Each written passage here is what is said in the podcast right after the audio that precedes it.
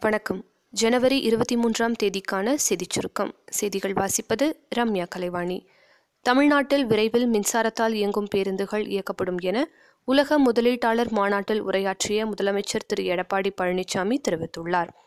தமிழகத்தில் மேலும் பனிரெண்டாயிரம் கோடி ரூபாய் முதலீடு செய்யவிருப்பதாக அதானி குழும நிறுவனம் அறிவித்துள்ளது.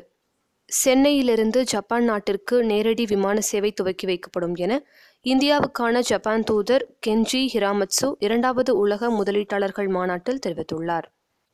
ஜாக்டோ ஜியோ சார்பில் கோரிக்கைகளை வலியுறுத்தி தமிழகம் முழுவதும் இன்று இரண்டாவது நாளாக வேலைநிறுத்த போராட்டம் நடைபெற்றது. அரசு ஊழியர்கள் ஆசிரியர்களின் போராட்டத்தை அடுத்து ஆசிரிய பயிற்றுநர்களை கொண்டு பள்ளிகள் தடங்கலின்றி செயல்படுவதை அனைத்து முதன்மை கல்வி அலுவலர்களும் மாவட்ட கல்வி அலுவலர்களும் உறுதிப்படுத்த வேண்டும் என தமிழக அரசு சுற்றறிக்கை அனுப்பியுள்ளது. உத்தரப்பிரதேச மாநிலத்தின் கிழக்கு பிராந்திய காங்கிரஸ் பொதுச் செயலாளராக பிரியங்கா காந்தி நியமிக்கப்பட்டுள்ளார். இவர் சோனியா காந்தியின் மகளும் ராகுல் காந்தியின் சகோதரியும் ஆவார். நீலகிரி வன கோட்டத்தில் காட்டுத்தீ ஏற்படாத வண்ணம் கண்காணிப்பதற்காக தற்காலிகமாக தீ தடுப்பு காவலர்கள் பணியமர்த்தப்பட்டுள்ளனர். பன்னாட்டுச் செய்திகள்.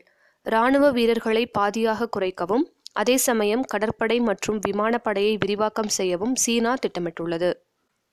ஐரோப்பாவின் பொது தகவல் பாதுகாப்பு கட்டுப்பாட்டு விதிகளை மீறியதாக கூறி கூகுள் நிறுவனத்தின் மீது பிரான்ஸ் அரசு நானூற்றி அறுபத்தி ரெண்டு கோடியே நாற்பத்தி ஒன்பதாயிரத்தி மூவாயிரத்தி நூற்றி எழுபத்தி இரண்டு ரூபாய் அபராதம் விதித்துள்ளது. விளையாட்டுச் செய்திகள்.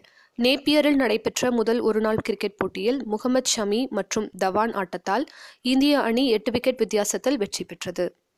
ஒருநாள் போட்டியில் அதிவேகத்தில் ஐந்தாயிரம் ரன்கள் எடுத்த நான்காவது வீரர் என்ற சாதனையை ஷிகர் தவான் படைத்துள்ளார். இலங்கைக்கு எதிரான பிரிஸ்ட்மேன் முதல் டெஸ்ட் கிரிக்கெட் போட்டியில் ஆஸ்திரேலிய லெவன் அணியில் புதுமுக வீரர்களான ரிச்சர்ட்சன் மற்றும் பேட்டர்சன் இடம் பிடித்துள்ளனர். ஆஸ்திரேலிய ஓபன் டென்னிஸ் போட்டியில் இன்று நடந்த பெண்கள் ஒற்றையர் காலிறுதி ஆட்டத்தில் செரினா வில்லியம்ஸ் தோல்வியடைந்தார். நாளைய சிறப்பு. தேசிய பெண் குழந்தைகள் தினம் மற்றும் இந்திய அணுக்கருவியலின் தந்தை ஹோமி பாபாவின் நினைவு தினம். இத்துடன் இன்றைய செய்தியறிக்கை நிறைவு பெறுகிறது. மீண்டும் நாளை சந்திப்போம்.